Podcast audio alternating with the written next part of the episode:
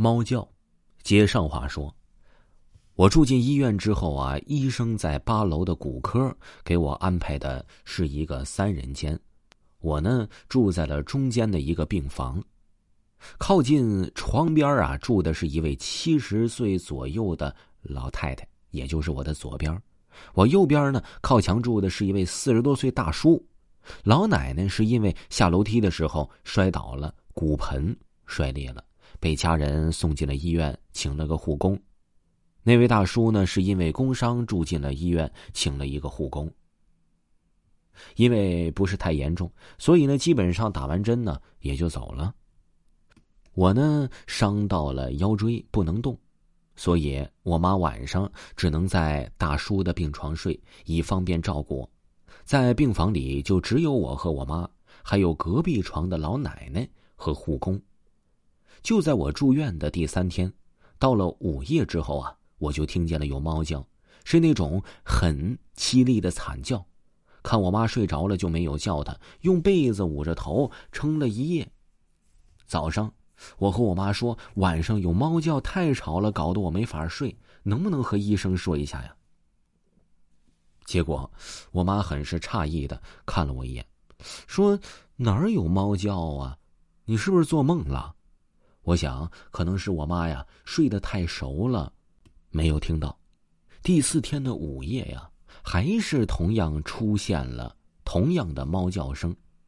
我呢叫了正在熟睡的母亲，我妈问我怎么了，说你是不是要方便呢？我说不是，是那只猫啊又在叫，太吵了，我实在是睡不着啊，就把护士他轰走。可我妈却说没有猫叫啊。房间里的护工也被我们的对话吵醒了，也说没有猫叫。就在他说话的时候，我听得清清楚楚的，那就是猫的惨叫，但是，他都听不到，别提了，我心里究竟有多慌了。好在，我母亲在病房里，我也就凑合的又熬过了一夜。第五天早上，我妈觉得我又听到了猫叫了，应该是身体出问题了。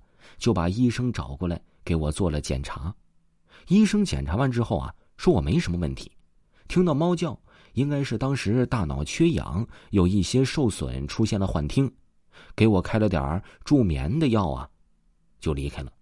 此时听过医生的解释，我也没有往那方面去想，可能自己真的有幻听了，心里呢也就开始平和了。到了午夜，我害怕的事儿又开始了。猫叫声一声比一声大，听的人是撕心裂肺。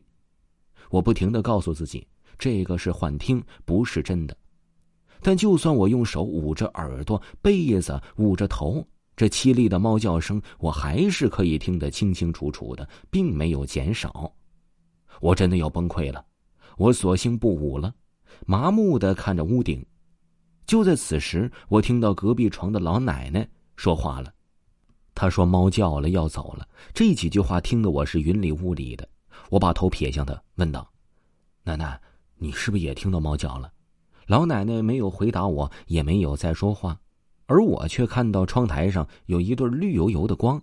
我定睛一看，那是一只猫啊，但是它的身影飘飘忽忽的，感觉就像一团烟雾组成的，正蹲在窗台上，用那绿色的眸子死死的盯着床上的老奶奶。我瞬间吓傻了，赶快用被子捂着头，眼睛呢死死的闭着，不再去理会那撕心裂肺的猫叫声。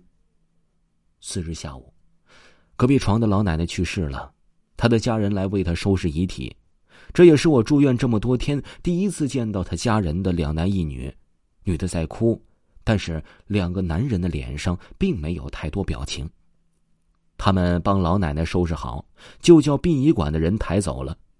护士很快的进来，把病床重新收拾好，等待着下一位病人。看到这里，我心里五味杂陈，觉得生命好脆弱，人说走就走了。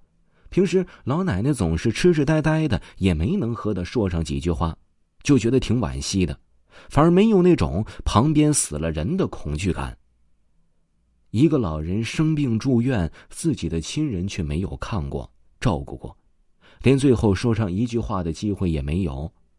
想到这儿，我看了看身边的母亲，觉得自己是多么的幸福，也是多么的不孝。就因为我的愚蠢，让母亲陪着我受累，内心说不出来的感受。当天下午，我没有再听到猫叫，因为好几天没睡好，这一夜我睡得特别沉。听众朋友，本集已经为您播讲完毕了。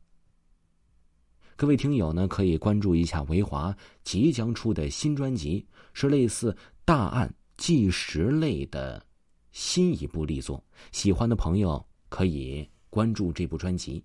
咱们下期再见。